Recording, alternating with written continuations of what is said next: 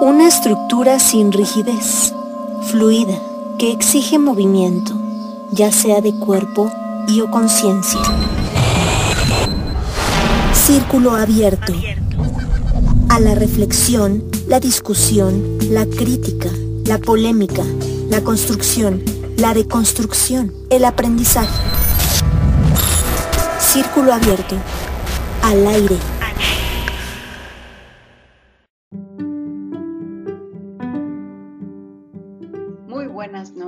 Bienvenidas, bienvenidos a esta nueva transmisión de Círculo Abierto al Aire. El día de hoy tenemos un programa que, bueno, si bien habíamos estado muy emocionadas al, al programarlo, porque el tema nos parece fundamental y eh, justo como muy cotidiano, pero bueno, estamos también como en la con el interés de poder compartir con ustedes todo lo que ha suscitado la programación de este tema. Y bueno, pues para empezar me gustaría saludar a mis compañeras. Eh, ¿Cómo están el día de hoy? Y empezaría con Reina. Reina, ¿cómo estás?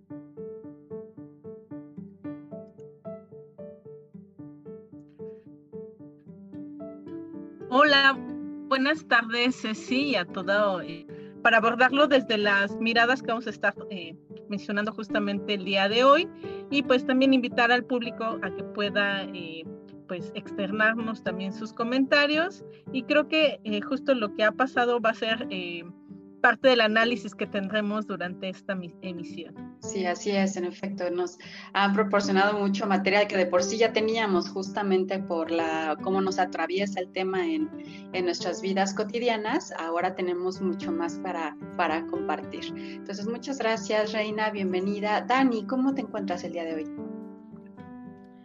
Bien, contenta, atareada, están pasando muchas cosas en el mundo a la vez, a veces parece un poco cansado, eh, pero también con mucha expectativa sobre el programa de hoy. Personalmente es un programa que me tiene muy emocionada, eh, muy interesante ver las reacciones que hubo alrededor del post promocional, pero sin embargo creo que al final nos dan todas estas herramientas que son más que claras del por qué es tan necesario hablar de estos temas, ¿no? Eh, y pues así venimos entusiasmadas. Exacto, nada, nada mejor que una muestra, ¿no? De ciertos los comentarios que recibimos para poder justificar por qué vamos a hablar justo del tema. Em, Gloria, ¿cómo estás? Hola, ¿qué tal? Muy buenas noches. Eh, emocionada por el tema que vamos a abordar el día de hoy. Eh, de cierta manera, este tema me es un tanto eh, llamativo por algunas cuestiones de vivencia personal que espero el día de hoy les pueda compartir, compañeras. Además, esto es algo que también es como muy importante para en lo que hacemos nosotras acá en Círculo Abierto, que finalmente los, todos los temas que tratamos pues tienen que ver con nosotras, ¿no? Pues y eso me parece que también es contribuir a este eh, lema feminista tan clásico de lo personal es político, ¿no? Y entonces, pues bueno, aquí, aquí estamos. Y Diana, bienvenida, ¿cómo estás hoy?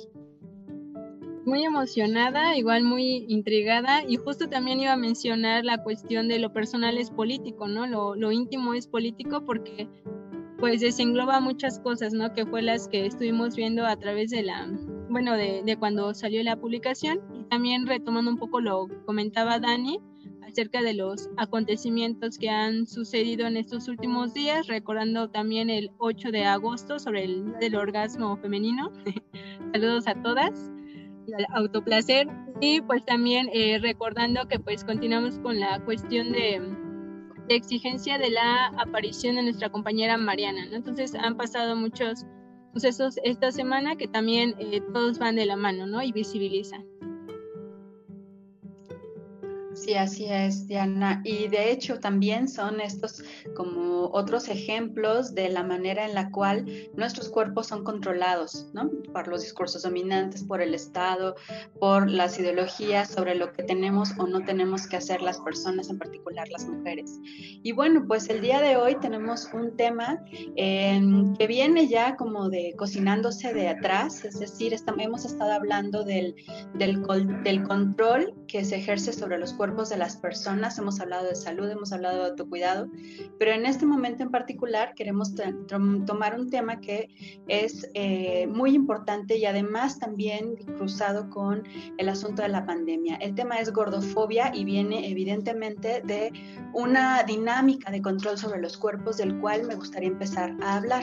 Cuando pensamos en los cuerpos controlados, ¿a qué nos estamos refiriendo, compañeros? Este, cuando hablamos de cuerpos controlados, creo que hablamos de todos estos estándares, estereotipos que todo el tiempo nos están bombardeando desde todos lados, en especial precisamente como se habló el, el programa pasado, que tristemente no puede estar, ¿no? Cómo todos estos medios de comunicación están diciendo cómo tenemos que ser, cómo tenemos que vivir, cómo, y hasta cómo tenemos que vernos. ¿no? Incluso hasta cómo tenemos que sentir placer, si hablamos de incluso de la pornografía, ¿no? Qué, grave, qué grave. Y mediante estos mecanismos que además se van eh, legitimizando mediante eh, las prácticas que podemos llegar a tener y mediante un sistema capitalista y especialmente machista como en el que vivimos, pues todos nos vamos eh, alineando, ¿no? Y todo lo que se sale de esa línea, entonces comienza a ser atacado.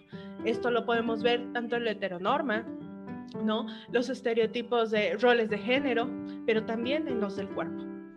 Y principalmente aquí podemos empezar a hablar precisamente de cómo los cuerpos gordos, entonces comenzamos a tener eh, afectaciones directas, no solo eh, en cuanto a, a, lo que comemos o lo que dejamos de comer, porque mucha gente lo disfraza como preocupación de tu salud, pero la realidad es que no es esa, la realidad es que tú cómo te ves es lo que no le gusta a la sociedad, que te dice que no puedes estar así, ¿no? Y que no tiene nada que ver, porque se justifican mucho con la onda de que se preocupan por tu salud. Eso no es verdad, porque si les preocupara su salud, no solamente se preocuparían por las personas que no, no habría tanto ataque solamente a las personas que son gordas, con sobrepeso, obesas, ¿no? Sino que eh, sería a todos los tipos de cuerpos y en cuanto a cuestiones de salud, pero no, es cómo se ve un cuerpo gordo. Y es ahí donde empezamos a controlar los cuerpos, los sentimientos y las prácticas. Gracias, Dani. Claro, y entonces uno de los discursos que más pesa sobre los cuerpos, sobre las personas, son uno de los discursos eh, que más validez tiene precisamente es el discurso de la salud, que además no está como justamente muy pegado con lo, el discurso científico, médico, incluso psiquiátrico y psicológico, ¿no? que nos dice cómo tendría que ser un cuerpo sano.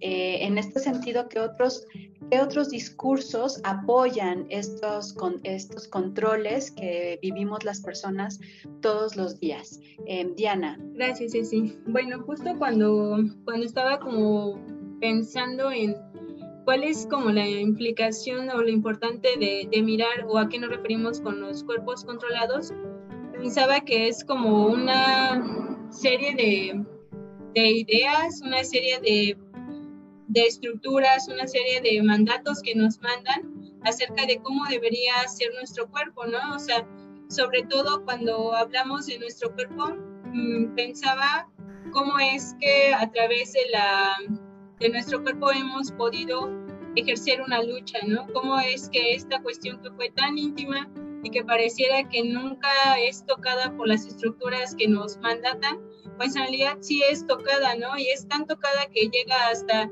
la parte de nuestras cogniciones, la parte de nuestras acciones, de nuestros pensares, de las formas en las cuales vestimos, nos comunicamos e incluso pues parte de lo, lo que veíamos en los diversos comentarios, pues entonces me preguntaba y me decía que en realidad pues hay grandes respuestas porque son grandes pensamientos, ¿no? De, en cuanto a lo que nos han enseñado. Entonces, el tema de, de lo que son los cuerpos controlados, eh, en verdad que pasa lo íntimo, ¿no? Y que fue algo de lo que por mucho tiempo se creyó que, que lo íntimo pues no era privado, ¿no? Que lo íntimo no tenía una implicación, pero cuando empiezan a salir este tipo de temas y se empieza a visibilizar que sí tienen una relación, entonces es importante darnos cuenta porque de ahí es cuando empezamos a analizar, analizar por qué hay respuestas, por qué es una necesidad de nosotras como mujeres de decir, oye, en verdad, es que esto que nos están enseñando afecta a lo que soy y a lo mejor dirían, pues, ¿por qué afecta? No, pero sí afecta y no solamente afecta en el tema de las mujeres, sino que también afecta tanto también a los hombres. A lo mejor lo hace de una manera distinta, pero lo importante de esto es reflexionar cómo es que nos atraviesa, ¿no? En lugar de como mirarlo como de una cuestión más de sarcástica o una cuestión de la misma discriminación, porque precisamente es lo que enseña, ¿no? A, discriminar y a no tomar en cuenta las opiniones que nosotras tenemos y si la tenemos es porque en verdad lo hemos vivido, ¿no? Y, y también es una cuestión de que a veces no es necesario que nos crean las otras personas para nosotras poder creer en lo que nosotras estamos sintiendo. Sí, yo creo que es muy importante lo que estás diciendo, Diana, porque de repente me recuerda que eh, una de las, de las premisas que parece que es en las que nos basamos las personas es en la creencia de, de que si en algo tenemos controles sobre nuestro cuerpo, ¿no? O sea, es como una, de alguna manera, una falacia, una falacia de un discurso que también es dominante y que es el discurso de la modernidad, en esta parte de que yo me puedo valer a mí misma, a mí mismo, porque tengo autonomía, como desde solamente mí mismo, o sea, como individual. Y en ese sentido, cuando pensamos en, en reflexionar al respecto de que en realidad no somos cuerpos libres, sino precisamente cuerpos controlados, yo creo que esta resistencia que podemos mirar precisamente en estos comentarios diversos, que, que, nos llegaron a lo largo del día, justo tienen que ver con, porque se escucha como un atentado a esa libertad que se supone que ya tengo como persona, ¿no? O sea, no me quiero sentir ah, controlada, no me quiero sentir que alguien me está restringiendo. Y, y bien lo dices, o sea, el control no solamente sobre el cuerpo de las mujeres, por supuesto que el control también está el cuerpo de los hombres, en el sentido precisamente el que lo que tocaba Dani, o sea, estamos hablando de cuerpos que tendrían que ser productivos bajo una una lógica capitalista y en ese sentido el, cuerdo, el cuerpo gordo no es considerado productivo desde una cierta lente. Sin embargo, sí hay un énfasis distinto cuando se habla de las gordas, ¿no? Y como bien lo dices, en nosotras eh, la palabra gorda es un peso que cargamos desde el primer día de nuestra existencia. Entonces, en ese sentido, Reina, eh, desde la mirada de los derechos humanos, el tema de la gordofobia, ¿cómo entra en la relación del el derecho a la salud, el derecho a una vida plena eh, que tenemos las personas? Pues justamente es bastante interesante cómo se enlaza la cuestión del control con los discursos dominantes. Y creo que esa parte es importante porque justo no estamos abordando aquí o discutiendo aquí precisamente si qué es sano o qué no es sano, sino mm, a partir del propio cuerpo, sino estamos mirando cómo a veces bajo un falso eh, discurso de salud se encubre una serie de prácticas discriminatorias, violentas, y que excluyen a, la diversidad de cuerpos. Y creo que justamente eso es un punto importante, porque incluso si nos atendemos al propio concepto de salud, es mucho más amplio que solo una forma física. Tiene que ver con un estado de bienestar y equilibrio donde la persona eh, puede eh, disfrutar del más alto, posible nivel de bienestar y puede hacer contribuciones hacia su sociedad, participar en ella.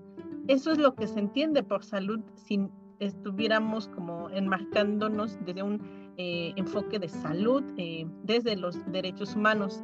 Y entonces este grado de bienestar pasa por muchos aspectos de la vida que justo tiene que ver con el tener un trato digno, y creo que ahí es un punto muy importante también de entender que, eh, que muchas veces sinónimo de un cuerpo gordo no es sinónimo de salud e incluso es riesgoso eh, eh, cruzar estas etiquetas porque también hay personas delgadas que bajo estos estereotipos y estos roles no acuden a chequeos médicos, no están monitoreando su salud de manera regular porque se entiende que un cuerpo delgado entonces es un cuerpo sano y muchas ocasiones pues acuden a, hacerse un chequeo ya de manera eh, quizás eh, cuando una enfermedad que puede ser atendible en sus primeras fases no es eh, atendida bajo este esquema y estos estereotipos. Entonces, justamente creo que es importante sí eh, mirar de fondo el tema tanto de salud como de eh, la parte estética y cómo bajo ciertos criterios se legitiman estos discursos de odio, estos discursos de discriminación hacia los cuerpos pero no es eh, solamente los cuerpos en general, sino específicamente los cuerpos de las mujeres. Resulta muy interesante también mirar cómo, si ustedes eh, rastrean, como los comentarios que eh, ha recibido pues, el post de este programa, la mayoría son hombres y eso tampoco es algo gratuito, sino es enlaza muy bien con esta dimensión en la cual otras personas, en referencia en el caso de los hombres, creen tener el derecho sobre el cuerpo de las mujeres. Recientemente esta semana fue tendencia eh, semanal eh, a nivel nacional como el discurso machista de un hombre senador eh, con respecto a cómo decirle a su pareja qué mostrar de su cuerpo, qué no mostrar de su cuerpo, que el cuerpo de ella era de él, por eso él se casó con ella. Entonces, estas prácticas es importante hacerlas visibles como lo que son prácticas machistas que bajo eh, un discurso que puede ser en este caso del matrimonio, citando el ejemplo, o puede ser bajo un discurso de salud, lo que en realidad eh, quieren encubrir es un odio y un control sobre el cuerpo de las otras personas. Eh, creo que el debate de la salud es un tema muy necesario en un país, efectivamente en México, con grandes brechas eh, de desigualdad y brechas eh, de atención al ámbito de la salud y que requiere un programa específicamente para poder abordarlo también desde una mirada de género que nos permita entender también cómo em, em, la forma de entender la salud también está atravesado por el género y es importante desde las propias necesidades de las mujeres. Sí, es fundamental lo que estás diciendo en, varios sentidos, Reina, porque em, es poner en evidencia que muchas veces los discursos que más peso tienen en la población, que son estos discursos de la ciencia, los discursos médicos, pareciera que son neutrales y que son objetivos. Y sin embargo, en realidad lo que ha puesto justamente en evidencia el análisis feminista y el análisis desde la perspectiva de género es que justo están basados en sesgos ancestrales, históricos, ¿no? De, dominación sobre los cuerpos de las mujeres, sobre los cuerpos que no son esos cuerpos productivos que tendrían que ser o esos cuerpos que corresponden además a ciertas, eh, digamos, como intersecciones privilegiadas, ¿no? Que hemos hablado en algún otro momento, ¿no? O sea, eh, eh, hombres blancos, heterosexuales, etcétera, etcétera, ¿no? Como, como el primer piso del privilegio y de ahí para abajo. Y en ese sentido yo creo que es muy importante replantearnos justo lo que estás diciendo, qué estamos entendiendo por salud y desde dónde. Y en otro sentido también recordar que la parte de la, cuando hablamos de gordofobia, no solamente estamos hablando de a lo que hemos entendido como el miedo hacia lo gordo o, la gordura, tiene que ver justo con estos componentes que ya anuncias, que, es el odio y la discriminación y que además están basados en la desigualdad sociales. En ese sentido, me parece que por eso es relevante estar discutiendo estos temas. Gloria, a ti te va a tocar la pregunta eh, fina, digamos.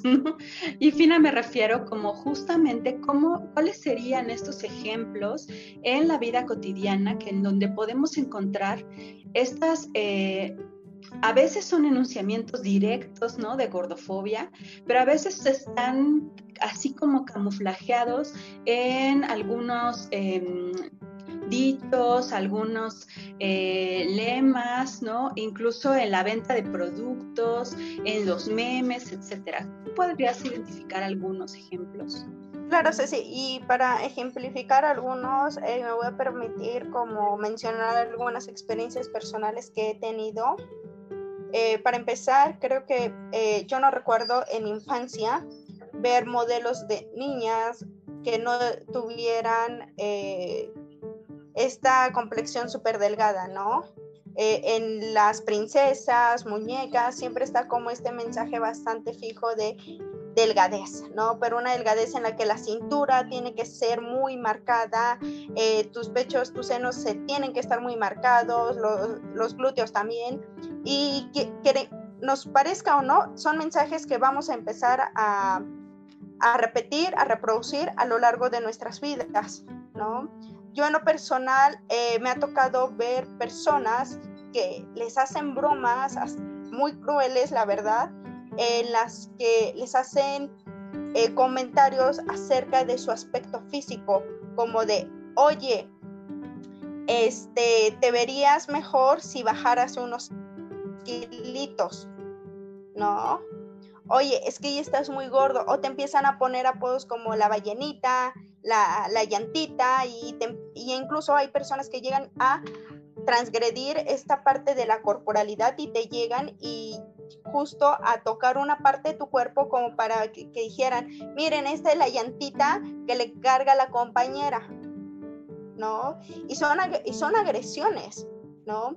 Lejos de preguntarnos el por qué la persona está bajo esas condiciones eh, de salud. Recordemos que el hecho de decir, ah, estás delgado quiere decir que estás sano, no necesariamente es cierto, ¿no?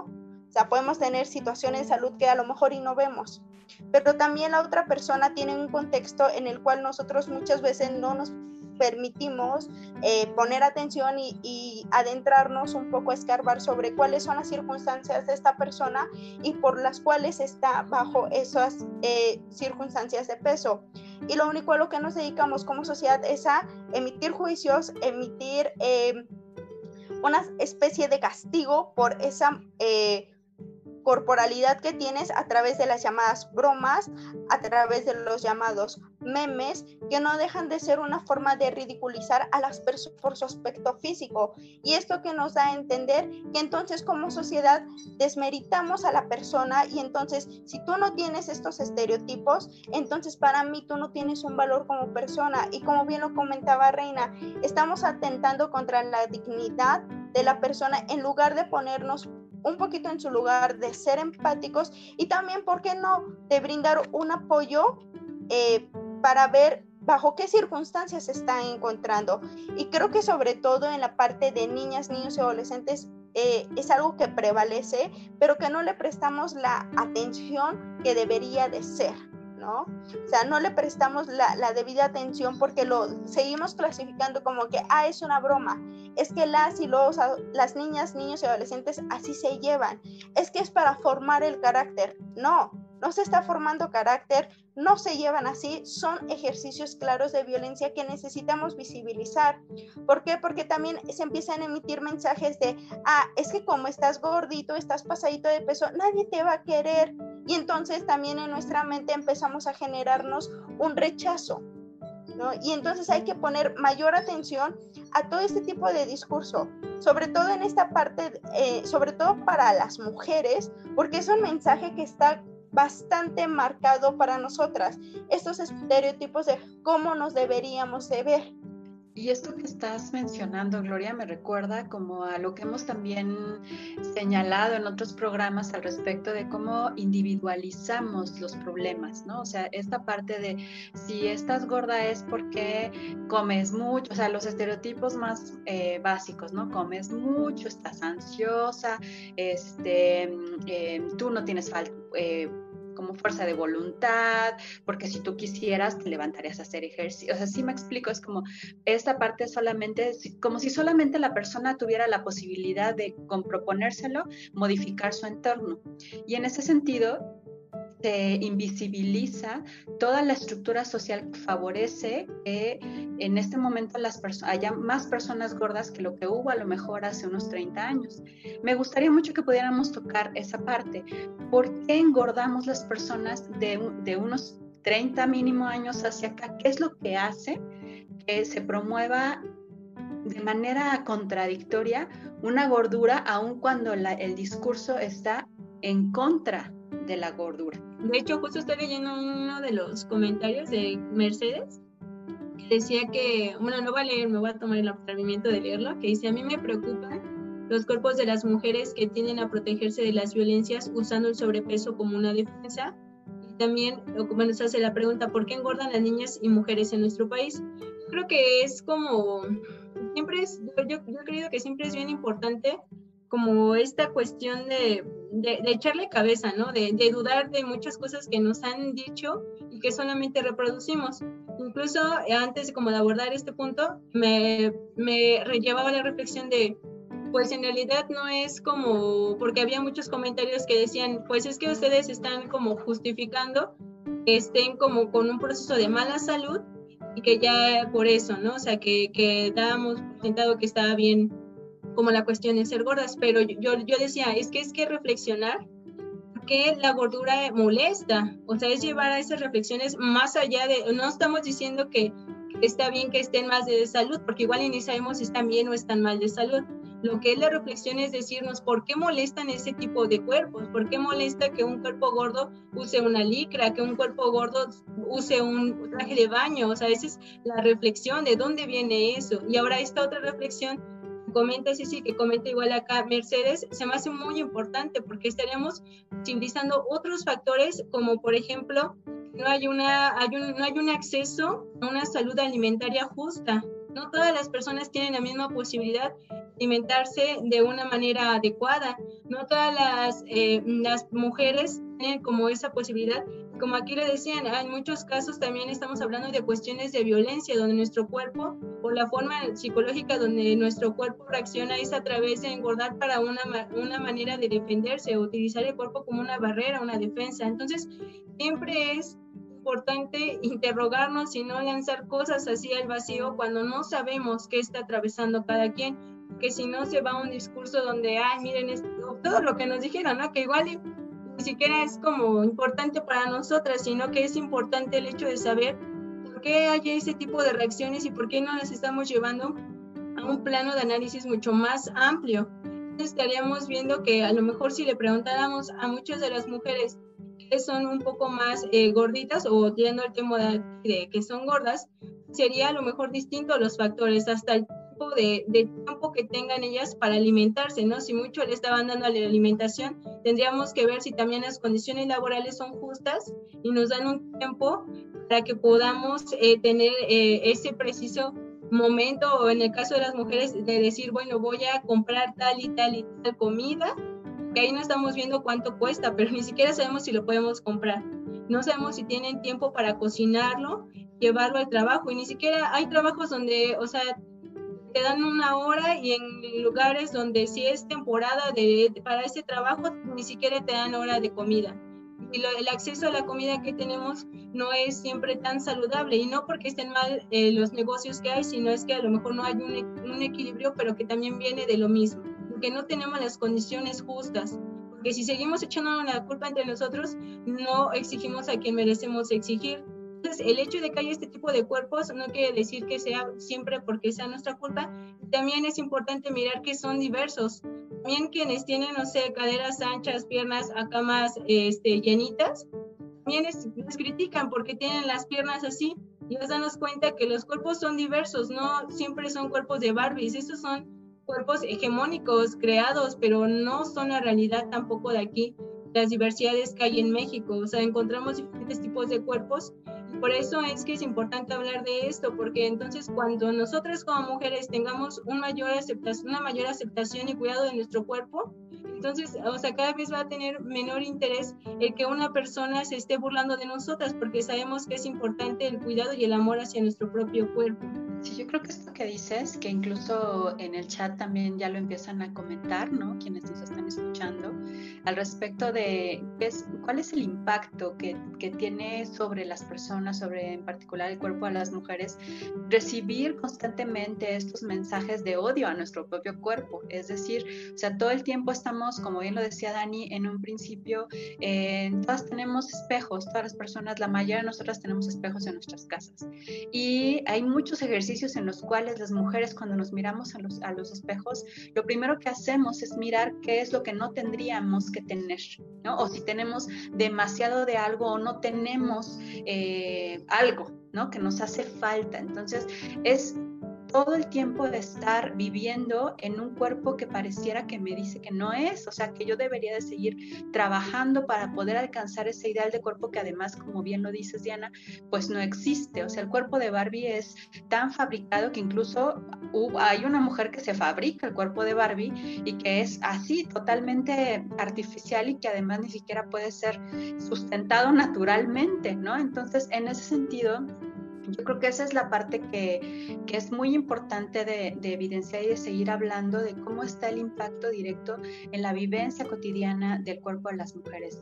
Eh, en esta pandemia, por ejemplo, ¿no? y ya para como perfilar la siguiente pregunta para quien siga, en esta pandemia empezaron a existir, si lo recuerdan, un montón de memes al principio, ya sea de todas las actividades que podías aprender, todo lo que podías hacer, ¿no? porque íbamos a tener tanto tiempo ¿no? en la contingencia pero además dentro de las cosas que también estaban era esta serie de memes de, pero aguas, ¿no? O sea, porque termina la contingencia y tú entras, eras un palito y vas a terminar siendo una bolita y aguas porque mucho, mucha cocinada, pero nada de ejercicio. O sea, hay como una amenaza constante siempre de vas a volverte gordo, gorda, ¿no? ¿Cuál es ese impacto que recibimos nosotras, nosotros? Eh, la amenaza de la gordura. Reina. Venía pensando justo que el riesgo de, temer a los cuerpos gordos, obesos, eh, los cuerpos eh, anchos, em, hay, yo veo principalmente dos riesgos. El primero es una intención de hacer homogéneo algo que no es cultura corporal de las personas, porque tiene distintas variantes eh, culturales, fisiológicas, eh, no solo la alimentación. Eso sin omitir que en México pues sí tenemos un grave problema de obesidad de niños y niñas y eh, en el caso pues también de personas adultas. Sin embargo, esto que comentaba Diana es bastante importante. ¿Por qué tenemos estas graves problemáticas?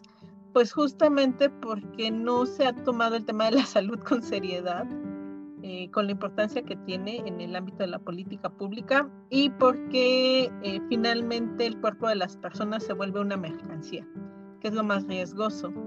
Una mercancía al interés de las industrias azucareras, eh, al interés de todos los productos que no son nutricionales pero también la omisión en cuanto a estilos de vida saludable. Creo que eh, justamente esto se da porque el debate no ha sido el de la salud, sino más bien el de la mercantilización del cuerpo y cómo el cuerpo también se vuelve una mercancía. Por eso este interés también eh, durante la pandemia, el confinamiento, para quienes han estado en confinamiento, pues es la venta de productos para adelgazar. No hay un discurso en relación a un programa integral para el cuidado de la salud, sino lo que te ofrece el mercado, porque lo que ve de ti como mujeres y lo que demanda de ti como mujer es un cuerpo esbelto que no necesariamente es sano, y entonces te vende productos para lograr eso, pero nunca te habla de una salud integral y de lo que implica alimentarte de manera sana. Entonces, si el cuerpo de las mujeres es una mercancía, nuevamente eh, vemos que eh, no se ha debatido el tema del control sobre el cuerpo de las mujeres. Y el riesgo de no debatirlo también implica invisibilizar los efectos que tiene la discriminación y las violencias desde edades muy pequeñas, como ya nos compartía Gloria, eh, sobre la eh, autoestima y la autopercepción y la autoimagen de las personas quienes, eh, lejos de, poder eh, enlazar con una sensación de apropiación de nuestro propio cuerpo, del cuidado de nuestro propio cuerpo, del placer, eh, del poder sentirnos a gusto con nuestro propio cuerpo, entonces hay una, constantemente está este control y los mensajes de control para rechazarlo y como hay un rechazo, entonces también hay una posibilidad de poder venderte productos alrededor de tu cuerpo para que tú puedas sentirte bien. Pero generalmente estos pues no te permiten una verdadera apropiación, sobre todo de este sentido de dignidad y creo que también eh, no es una responsabilidad individual, sino justo parte de una política pública integral y que eh, pues los intereses de los, del mercado no sigan privando sobre los intereses de la salud y bienestar de las mujeres. Por eso es muy importante que como mujeres hablemos de estos temas, repensemos cómo nos sentimos en el cuerpo que estamos repensemos eh, el cuerpo que tenemos, eh, si estamos a gusto con este cuerpo o también repensemos las violencias que hemos vivido en este cuerpo. Y también ser muy empáticas con otras mujeres eh, y saber que también muchas mujeres recibimos violencias por tener el cuerpo que tenemos. Y me voy a atrever a decir esto, incluso ya no solo por la forma, sino hay otras cuestiones que también eh, eh, llegamos a recibir como mujeres por el color de, piel, por la forma, la estatura, eh, por diversos motivos y situaciones, se puede vivir esta violencia. Y creo que por eso es importante hacer estos ejercicios de reflexión, de reapropiación, de cómo nos sentimos en nuestro cuerpo y de dónde vienen estas ideas y estas creencias. Y justo estaba pensando, si una mujer a lo largo de su vida o a una niña, le llegaran todos estos comentarios que se publicaron en la tarde con respecto a este programa, donde se citaban palabras de odio, palabras eh, violentas, de discriminación, bajo una falsa idea de salud. Eh, creo que eh, el impacto y el daño que hacen estas personas es, no, no se queda en, de manera inocua, sino tiene un daño para las personas. Y también por eso es importante poder tener estos mecanismos de reflexión, pero también de acompañamiento para entender que cada cuerpo es diferente y que las mujeres tenemos la capacidad de decidir sobre nuestros cuerpos y de saber también qué es sano y qué no es sano, eh, de poder em, tener sobre todo este vínculo de amor hacia nuestro propio cuerpo. Y por eso creo que eh, sí, es bastante necesario poder abordar estos temas, también hablarlo con otras mujeres, porque eh, esto no nos ocurre únicamente eh, a unas cuantas, sino lo vivimos las niñas, las mujeres en distintas etapas de nuestra vida y por, porque la base central es el mensaje que nos envían constantemente es el cuerpo no te pertenece a ti, me pertenece a mí como mercado para venderte productos, me pertenece a mí eh, como sistema patriarcal para decidir quién eh, eh, usa tu cuerpo, cómo lo usa, etcétera. Sí, bueno, muchas cosas de lo que has tocado son fundamentales, Reina. Y a mí me gustaría que en este sentido lo que estás al final comentando, de cómo todas en mayor o menor medida hemos recibido estos mensajes. Lo interesante es que los hemos recibido desde diferentes niveles, los hemos recibido desde el, desde el Estado, desde la mercadotecnia, desde la escuela, en los discursos eh, de salud, etcétera, pero también los recibimos constantemente en nuestras casas y finalmente eso se traduce en un discurso que también es interno. O sea, es decir, eh, puedo decirle quizá o tener como una fortaleza al mundo y decir, no me importa lo que ustedes digan, pero en realidad, o sea, claro que me importa, ¿no? O sea, y en ese sentido, claro que me importa y, puede ser que yo eh, diga, bueno, pues ni modo salí con unos 5 kilitos más de la contingencia, pero me siento, no, no termino de sentirme cómoda con mi cuerpo, no necesariamente porque no lo esté, sino porque sí tengo en la cabeza la idea de que no debería de haber sido así, que yo tendría que, ah, incluso que tendría que hacer algo para modificarlo. ¿Cómo lidiamos con estos no solo los discursos que están afuera, y ya como bien lo decías, Reina, ¿cómo le hacemos? ¿Cuáles serían estas estrategias para poder enfrentarnos a los comentarios que existen, eh, por ejemplo, los que nos eh, dejaron en, la publicación, pero los que están presentes todo el tiempo con nuestra familia y con nosotras mismas? ¿Cuáles serían estas estrategias para poder enfrentar estos comentarios de odio finalmente? Gloria. Híjole, creo que ahora sí me mandaste la, la pregunta más complicada. Yo creo que las redes de apoyo eh, siempre son fundamentales y son bastante importantes. El aprender a reconocer qué es lo que nos gusta, qué es lo que no nos gusta, y a sentirnos eh, seguras y a sentirnos eh, conformes con nuestro cuerpo. ¿Y a qué me refiero con esto? Una, tomando en cuenta que a veces los estereotipos que hay y el discurso que se genera en, muchas veces no es puesto eh, a discusión, no es puesto a análisis y lo damos por hecho, ¿no? Y en, esta en este momento en que se da por hecho, empieza a generar sentimientos desde tristeza, sentimientos de miedo, de frustración, y eso es algo que tenemos que aprender a identificar eh, en nosotras mismas. Aprender a identificar emociones, aprender a identificar sentimientos y qué es lo que nos los provoca.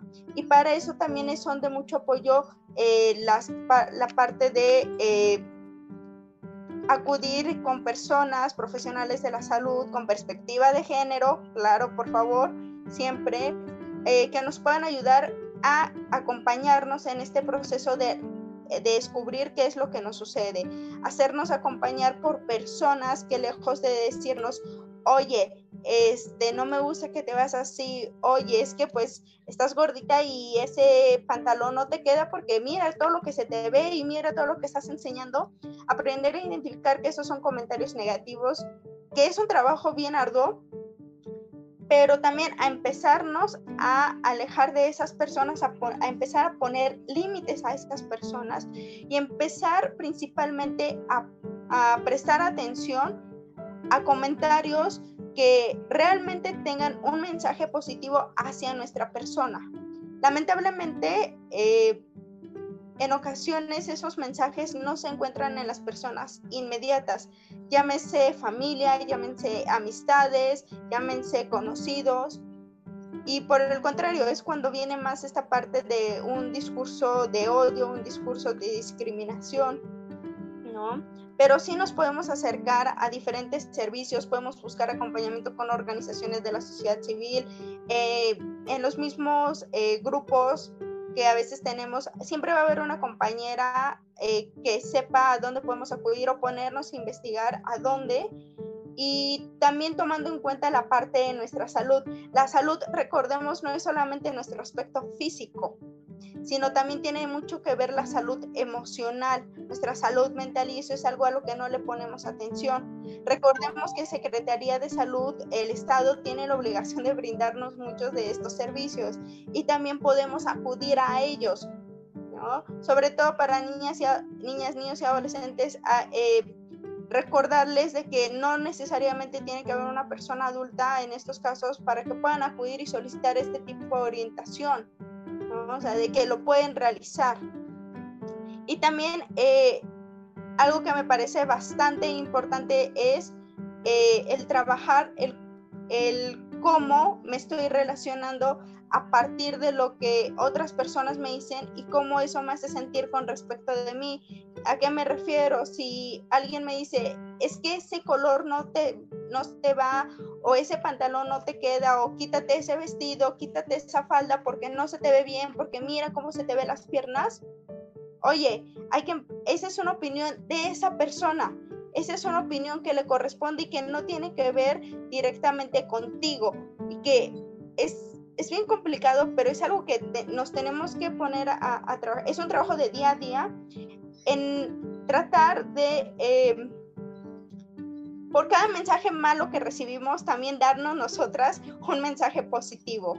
O sea, si te dicen, no te ves bien, mirarte al espejo y decir, hoy me siento hermosa, hoy me siento bien y a mí me gusta verme eh, con este pantalón, me gusta verme, de peinarme de esta forma, me gusta eh, maquillarme o no maquillarme, me gusta depilarme o no depilarme y, y empezarte a dar ese mensaje positivo para ti para que también podamos empezar a contrarrestar muchas cuestiones de un discurso de odio que tanto recibimos. Muchas gracias, porque además es algo que de alguna manera está presente como en, como en estas discusiones esta estrategia de, para hacerle frente precisamente a estos discursos de odio, ¿cómo le hacemos para transitar a lo que hemos llamado el amor propio, que es de alguna manera lo que estás diciendo, pero que quizá también hay, habría que pensar en que no solamente tiene que ver una vez más conmigo, pues, o sea, solo yo enfrentándome a este, a este mundo eh, patriarcal, ¿no? Sino que podríamos generar como algunas otras alternativas que ahorita me gustaría que me fueran eh, compartiendo. Dani, antes de pasar a esa parte del amor propio, le tengo una pregunta guardada. Entonces, eh, yo pensaba cuando leía todos los comentarios diversos que, que sucedieron en el día, ¿qué es lo que movimos? ¿Qué es lo que pasó? ¿no? ¿Qué, que se abrió para que existieran la cantidad de comentarios, evidentemente, como bien lo decían hace rato, de odio y de discriminación hacia, hacia el tema. Em, yo me di algunas respuestas, pero me gustaría escuchar si tú tienes alguna sugerencia de qué es lo que pasó, qué es lo, qué es lo que en lo profundo está. O sea, porque parece que en la superficie tiene que ver con que estamos atentando contra la salud y que en realidad este, después vamos a promover personas, pues como está pasando en este momento, personas con diabetes, personas con problemas cardíacos, etcétera, etcétera. Pero en lo profundo, ¿qué es lo que pasó? ¿Qué, qué se movió? Eh, podría ser sencillo, ¿no? Pero también podría ser muy complejo. Eh, personalmente creo que lo que detonó todos esos comentarios de odio fue la imagen. Fue la imagen de esta mujer eh, con toda su desbordosidad y belleza, abrazándose, queriéndose y amándose. Y eso para mí fue lo que detonó no ha detonado otros temas que han sido tan polémicos, porque quizá las imágenes estaban lo que predominaban a nuestros rostros ya conocidos, quizá cuestiones muy hasta cierto punto metafóricas, ¿no? Por ejemplo, me hace pensar en cuando hablamos de intergeneracionalidad y, colocamos este, esta red, ¿no? De, tejidos y, cuestiones similares. Incluso el programa reciente de Marea Verde, ¿no? Al final, pues eran rostros y un pañuelo verde que ya está como dentro de la sociedad, como ya lo, ya lo pensamos, ya lo sabemos, ya lo conocemos. Pero eh, la detonación personalmente a mí me parece que fue la imagen de esta mujer amándose, queriéndose, tocándose, disfrutándose, incluso yo podría decir erotizándose en toda su corporalidad, plena, feliz, gustosa y entendida de sí misma y adaptada a su realidad. Y creo que eso al final fue lo que representó un reto tan grande porque no fue casualidad que fueran hombres hablando de cuerpos de mujeres gordas no estaban hablando de otros hombres, estaban hablando de mujeres y criticando a mujeres gordas. ¿No? Y al final, esta onda de los pelos, de las lonjas, de, todas las cuestiones físicas que podamos tener, eh, cuando uno se abraza a sí mismo y, y, por ejemplo, yo cuando me presento muchas veces digo, bueno, yo soy Daniela Telles del Valle, soy la psicóloga gorda feminista y abortera, ¿no? Y pero nada genera tanto como no eres gorda, ¿no? es como, ¿y qué? O sea, lo soy porque tengo un espejo y me veo todos los días en ello. Yo sé que soy gorda. Sí, sí, pero no tanto. ¿Cuál es el problema? Es una característica física como decir, soy cejona, soy flaca, soy chaparra, soy alta. ¿Por qué hay tanto problema decirte, soy gorda? Lo asumo, lo entiendo, y, ¿no? Para mí ese fue el, detonante, así ¡ah! entraron en ira y dijeron, vamos a acabar con todas las gordas de este planeta porque no puede ser que una mujer se ame. Y eso es terrible para la sociedad. Sí, me encantó. Y bueno, primero que cualquier otra cosa, eh, hay que agradecerle al, buen trabajo de diseño de, de, Reina, ¿no? Porque, porque fue contundente, ¿no? Así como ha sido con los otros carteles, pero este eh, así fue eh, centrar el tema en lo verdaderamente importante. Así que aplausos a, a Reina y agradecimiento. Y, pero sí, yo también comparto contigo, yo creo que esta parte de, de mirar un cuerpo no es el que se supone que tendría que ser y que además está como desbordando la libertad y la felicidad, es un cuerpo que no es controlable, pues. ¿No? Y en ese sentido, pues como hemos hablado en otros momentos, asusta. Y asusta porque si las mujeres no son controlables, se nos cae el sistema. Y esa es la, verdaderamente la amenaza, ¿no? Como presente. Y pues ya lo había comentado Reina hace rato, pero el ejemplo claro es el del senador Samuel Ruiz, o sea, controlando el cuerpo de la que cree que es su mujer, ¿no? Entonces, eh, perdón, Samuel García, ya estoy inventándole a alguien más un, milagrito que no es, pero, o sea, es este miedo de, al, descontrol, a la, a la, felicidad que pudiera representar, sentirme libre de mostrar mi cuerpo tal cual sea, entonces, claro, coincido contigo. Eh, voy a leer algunos de los comentarios de la gente que nos ha estado acompañando en el programa el día de hoy antes de darles paso para ir hacia el cierre del programa.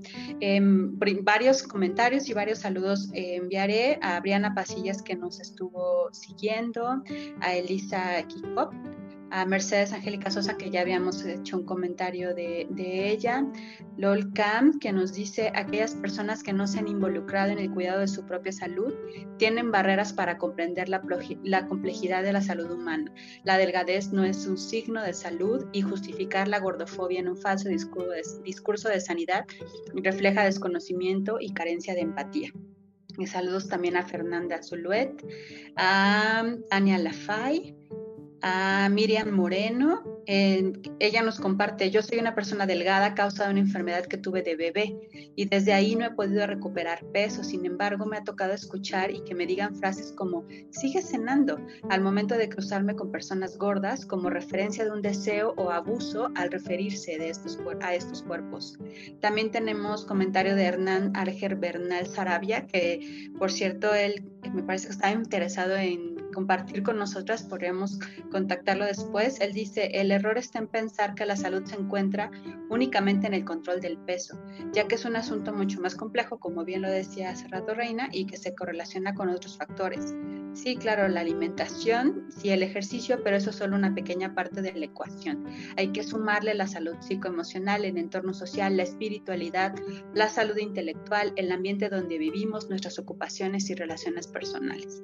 También saludos a Ninive Jiménez, a Roselina Naya, em, Diana Maceda Rivas, Carolina Maldonado, Elisa, ya le había dicho, Paola Figuerola y Lolcam. Y bueno, compañeras, para cerrar la eh, las conclusiones, me gustaría que pudieran justamente incluir cómo le hacemos para construir amor propio eh, con esta propuesta que también hemos hecho en otros momentos de colectividad, ¿no? ¿Cómo le hacemos para construir colectividad y amor propio y enfrentarnos a estos discursos de gordofobia? Eh, esa sería como una pregunta para eh, ir hacia las conclusiones de este programa. Y bueno, me gustaría empezar con Diana. Qué bueno, porque ando con mis problemas de, moverme. Pero bueno, pues la verdad estoy muy emocionada por la, emisión del día de hoy porque yo creo que, mm, que deja muchas reflexiones.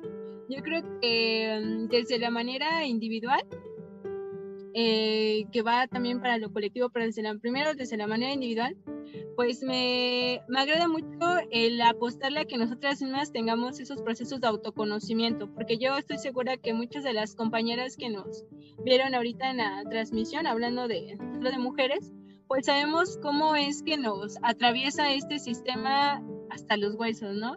Y sabemos que en todos nuestros procesos de desarrollo, al menos hemos tenido algún comentario que está relacionado a nuestro cuerpo, o sea de si estamos gordas o si estamos flacas. O sea, con nada le tienes contenta al mundo.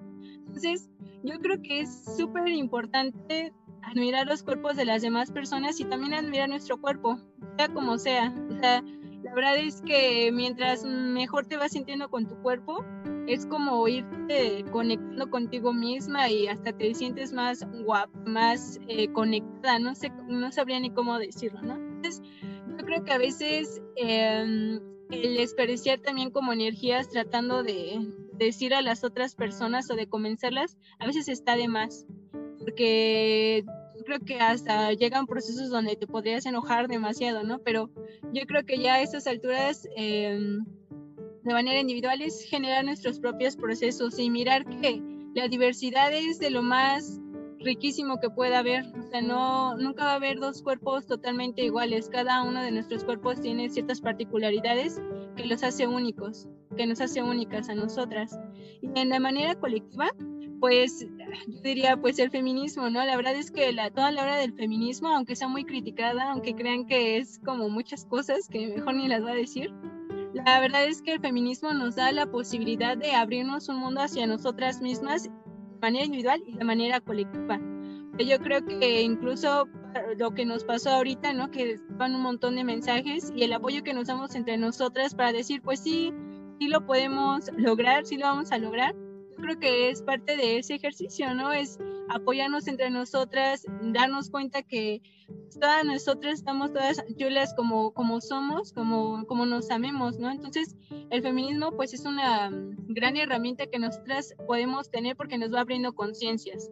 Todas aquellas que andamos en esto y no necesariamente que, que digamos eso es feminismo, pero todas nosotras que andamos en el feminismo, en las redes de apoyo, en lo comunitario, va, va pasando algo que nos va abriendo, ¿no? Que nos va diciendo, a ver, en verdad voy a desgastar mi tiempo porque esta persona no le parezca que me vista así o porque me veo así, cada vez se va haciendo más irrelevante, ¿no? Y nada más para, para ir cerrando, pues la imagen me recordó como a todo un bacanal, ¿no? Todo un gran bacanal de esas pinturas de antes, que son muy realistas, ¿no? O sea, las famosas pinturas donde las personas están como libres, donde están descansando, donde están gozando.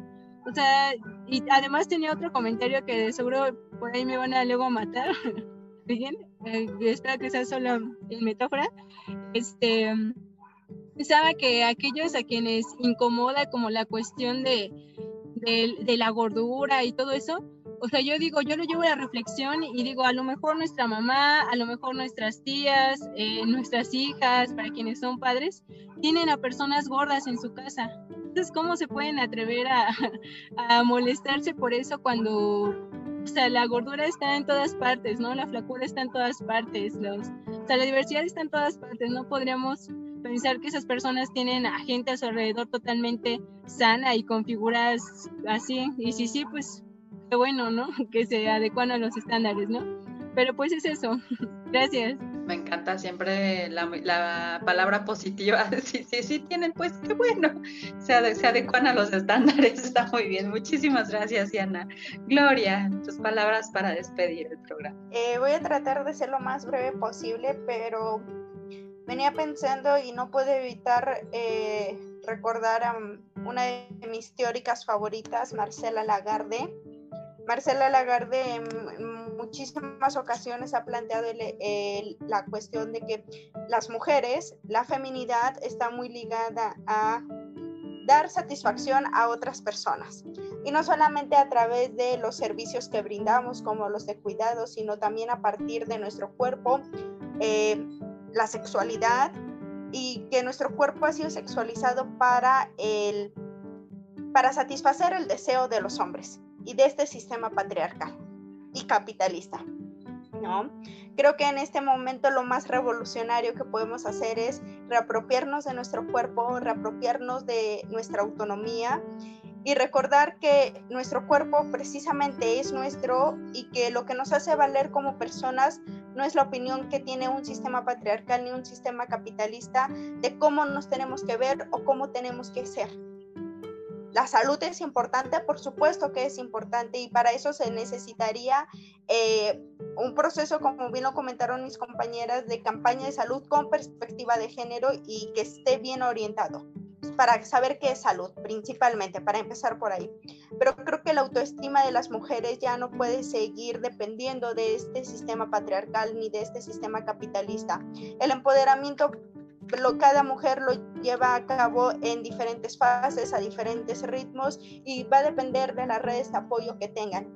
Pero un mensaje que sí me gustaría enviarle a las mujeres que nos están viendo es que el sentirnos a gusto con nuestro cuerpo, el sentirnos a gusto de cómo nos vemos, es un acto eh, que es privado, pero que tiene un mensaje político muy importante y un mensaje de resistencia y un mensaje revolucionario que es preciso lo que necesitamos para empezarle a, tirar a este sistema patriarcal y para recordar eh, que como mujeres valemos más, de, más allá de nuestras medidas. Lo que nos da el valor es cómo somos, quiénes somos y cómo nos comportamos hacia, eh, hacia con las personas, ¿no? Y también recordarle a nuestro querísimo público, a nuestra sociedad, eh, que nos sigue faltando Mariana y hacerle una invitación a nuestro público a que siga compartiendo la ficha de, de búsqueda y hay que evitar eh, caer en estas eh, noticias que todavía no han sido confirmadas y todo nuestro apoyo y solidaridad con la familia. Gracias, compañeras. Muchas gracias, Gloria. Finalmente es em, lo político, una vez más, tiene que ver con lo personal y es la parte del amor propio es una de las herramientas más destructoras del patriarcado que podemos ejercer. Entonces eso será fundamental. Muchas gracias. Reina. ¿Cómo te vas? Pues eh, retomando esta idea del cartelito, que bueno, yo ahí le doy, este, acomodo las, las, eh, la idea, pero la imagen fue también un regalo de Dani. Ahí, y fue, es curioso, me gustaría compartirlo con el público porque justo habíamos, bueno, yo había elegido una imagen justo de una mujer gorda en tacones, pero además como corriendo, un poco con la idea justo de dar eh, o visibilizar la presión que tiene el cuerpo de las mujeres, ¿no? De, o sea, no solo gorda, pero además en tacones y eh, eh, corriendo, ¿no? Como justo presionada. Pero a mí me late un buen también la imagen de Dani y a mí me gustaría cerrar con esto de el abrazarnos, el abrazar nuestro cuerpo. Yo creo que si algo me queda como reflexión de, esta conversación e invitación también para quienes nos están escuchando es literal abrazar nuestro cuerpo, tocarlo y también eh, en la medida en que lo abrazamos, en esa medida también se va separando de las garras de eh, la mercadotecnia que intenta controlarlo, también se va separando de las garras de un sistema patriarcal que intenta decirle, pero no decirle cómo es, porque muchas mujeres creo que se enfrentan a esta pregunta de lograr el, lograr el estándar. Creo que el estándar no, no es una meta que tengamos que asumir las mujeres, porque, eh, o sea, esa es la trampa, no hay estándar que quepa, nunca va a haber, nunca va a ser, no es posible, no es real. Y entonces de ahí la frustración y de ahí el poder y el control que quieren ejercer, que es algo irreal. Y entonces como nunca es alcanzable, siempre está como todo este sistema diciendo que lo alcances, aunque no es algo real. Y más bien eh, empezar a abrazar nuestro propio cuerpo e identificar todos los discursos eh, de odio, todos los discursos de discriminación externos, pero también los que hemos ido internalizando para irlos sacando a partir de este abrazo y irlo sacando así de manera física, emocional. Para eso es muy importante identificarlo.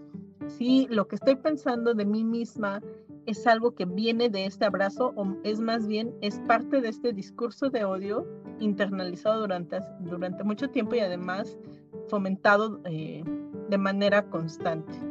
Y creo que este sería también un mensaje para cualquier forma de cuerpo, eh, para niñas, adolescentes de todas las edades, mujeres adultas mayores, porque también hay una crítica sobre el cuerpo de las mujeres adultas mayores, eh, y ahí ya no es la obesidad, ya no son cuestiones de salud, ahí es las arrugas, ¿no? Y ahí ya es como cuerpos que estéticamente incomodan porque no son el estándar de control. Y creo que habremos eh, hecho esto como de una manera muy eh, revolucionaria y colectiva cuando nos abracemos, abracemos nuestro cuerpo, el cuerpo que tengamos, a la edad que tengamos y eh, sientamos internamente esta, esta libertad, como decía Diana, este amor y pues todas las potencialidades que también nos da el estar en este cuerpo. Muchas gracias, Reina. Abracemos nuestro cuerpo, abracémonos entre nosotras también y reconozcamos que justo el estándar es demasiado alto, inexistente, no lo vamos a lograr nunca. Entonces tendría que dejar de ser una de nuestras metas lograrlo y esa es la parte complicada. Muchísimas gracias, Reina. Dani, ¿en qué te vas? Pues me voy contenta. La verdad es que eh, estas reflexiones siempre, siempre son muy nutritivas entre nosotras. Creo que eh, nos llevan a pensar y a darle profundidad a un montón de reflexiones, tanto personales como de la sociedad en la que vivimos. Creo que como bien apunta Reina, la cuestión aquí es no darle gusto a este sistema que nos quiere ver sin autoestima, que nos quiere ver tristes, que nos quiere ver completamente eh, minorizadas e invisibilizadas, ¿no? Finalmente eso es lo que querían hacer esos comentarios era que desistiéramos de hacer este programa, ¿no? Entonces, ¿por qué darles gusto? ¿Por qué darles gusto a un sistema para el cual jamás vamos a ser suficientes? Porque siempre va a haber un defecto. Incluso en aquellas estrellas de Hollywood que vemos tan hermosas, nunca falta el reportaje y se le ve una arruga y se le ve la celulitis, ¿no? Entonces, no hay cuerpos perfectos, pero sí hay cuerpos amorosos, ¿no? Entonces, como bien dice Reina, creo que podemos quedarnos con esta imagen que es muy bonita, ¿no? Más allá de cualquier opinión eh, hipócrita que puedan tener al respecto, habla del amor propio, ¿no? Y que si en algún momento una persona que es gorda decide que va a bajar de peso, va a ser por su bienestar y no por alcanzar un estereotipo que jamás va a ser suficiente jamás lo vamos a alcanzar porque quizá baje de peso, pero después va a ser la arruga, después va a ser eh, las pompis, después van a ser las boobies, después etcétera, etcétera, etcétera, ¿no? Entonces, creo que no debemos darle el beneficio a este sistema de vernos derrotadas, sino al contrario, empoderadas, felices en los cuerpos que, vivimos, porque el cuerpo en el que estamos es el que nos ha traído hasta este momento de nuestras vidas. Muchas gracias, Dani. Me recuerdas a un meme que vi, no sé si exactamente vaya así, pero tiene que ver con que si vas a hacer ejercicio, sea porque amas tu cuerpo y no porque lo odias, ¿no? Y yo creo que eso es así modificar, ¿no? Radicalmente la manera en la que nos acercamos al ejercicio, a la alimentación, a lo que sea que queramos hacer con nuestro cuerpo, ¿no? Generalmente es a través de lo quiero modificar porque no me gusta y tendríamos que pensarlo de necesito porque me, amo, porque me parece que es importante para mí. Yo creo que ese es un cambio radical. Para mí, el hacer amor propio en colectivo es nuestros espacios que compartimos los martes cada a, las 7 de la noche, ¿no? Y hoy para mí una de las cosas, de las muestras de colectividad más importantes fue que al principio del día empezamos a recibir los comentarios bastante... Eh, graves en términos de odio, ¿no? Al respecto del tema, pero llegó un momento en que quienes llegaron fueron la banda de las mujeres a manifestar qué padre que van a hablar de este tema. Sí. La banda abortera. Hay, lo sabíamos, lo sospechábamos aquí. Alfredo y yo pensábamos justo que eran, que habían sido ustedes.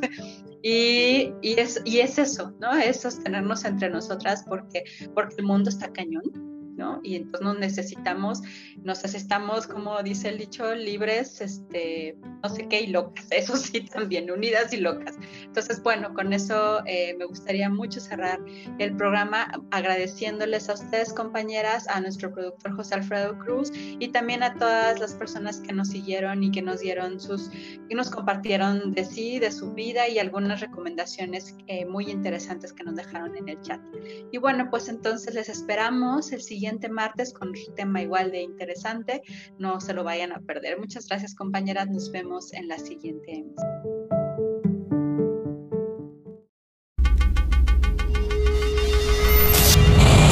Esto fue Círculo Abierto, un programa con enfoque de género, educación de la sexualidad, cultura de paz y derechos humanos. Hasta la próxima.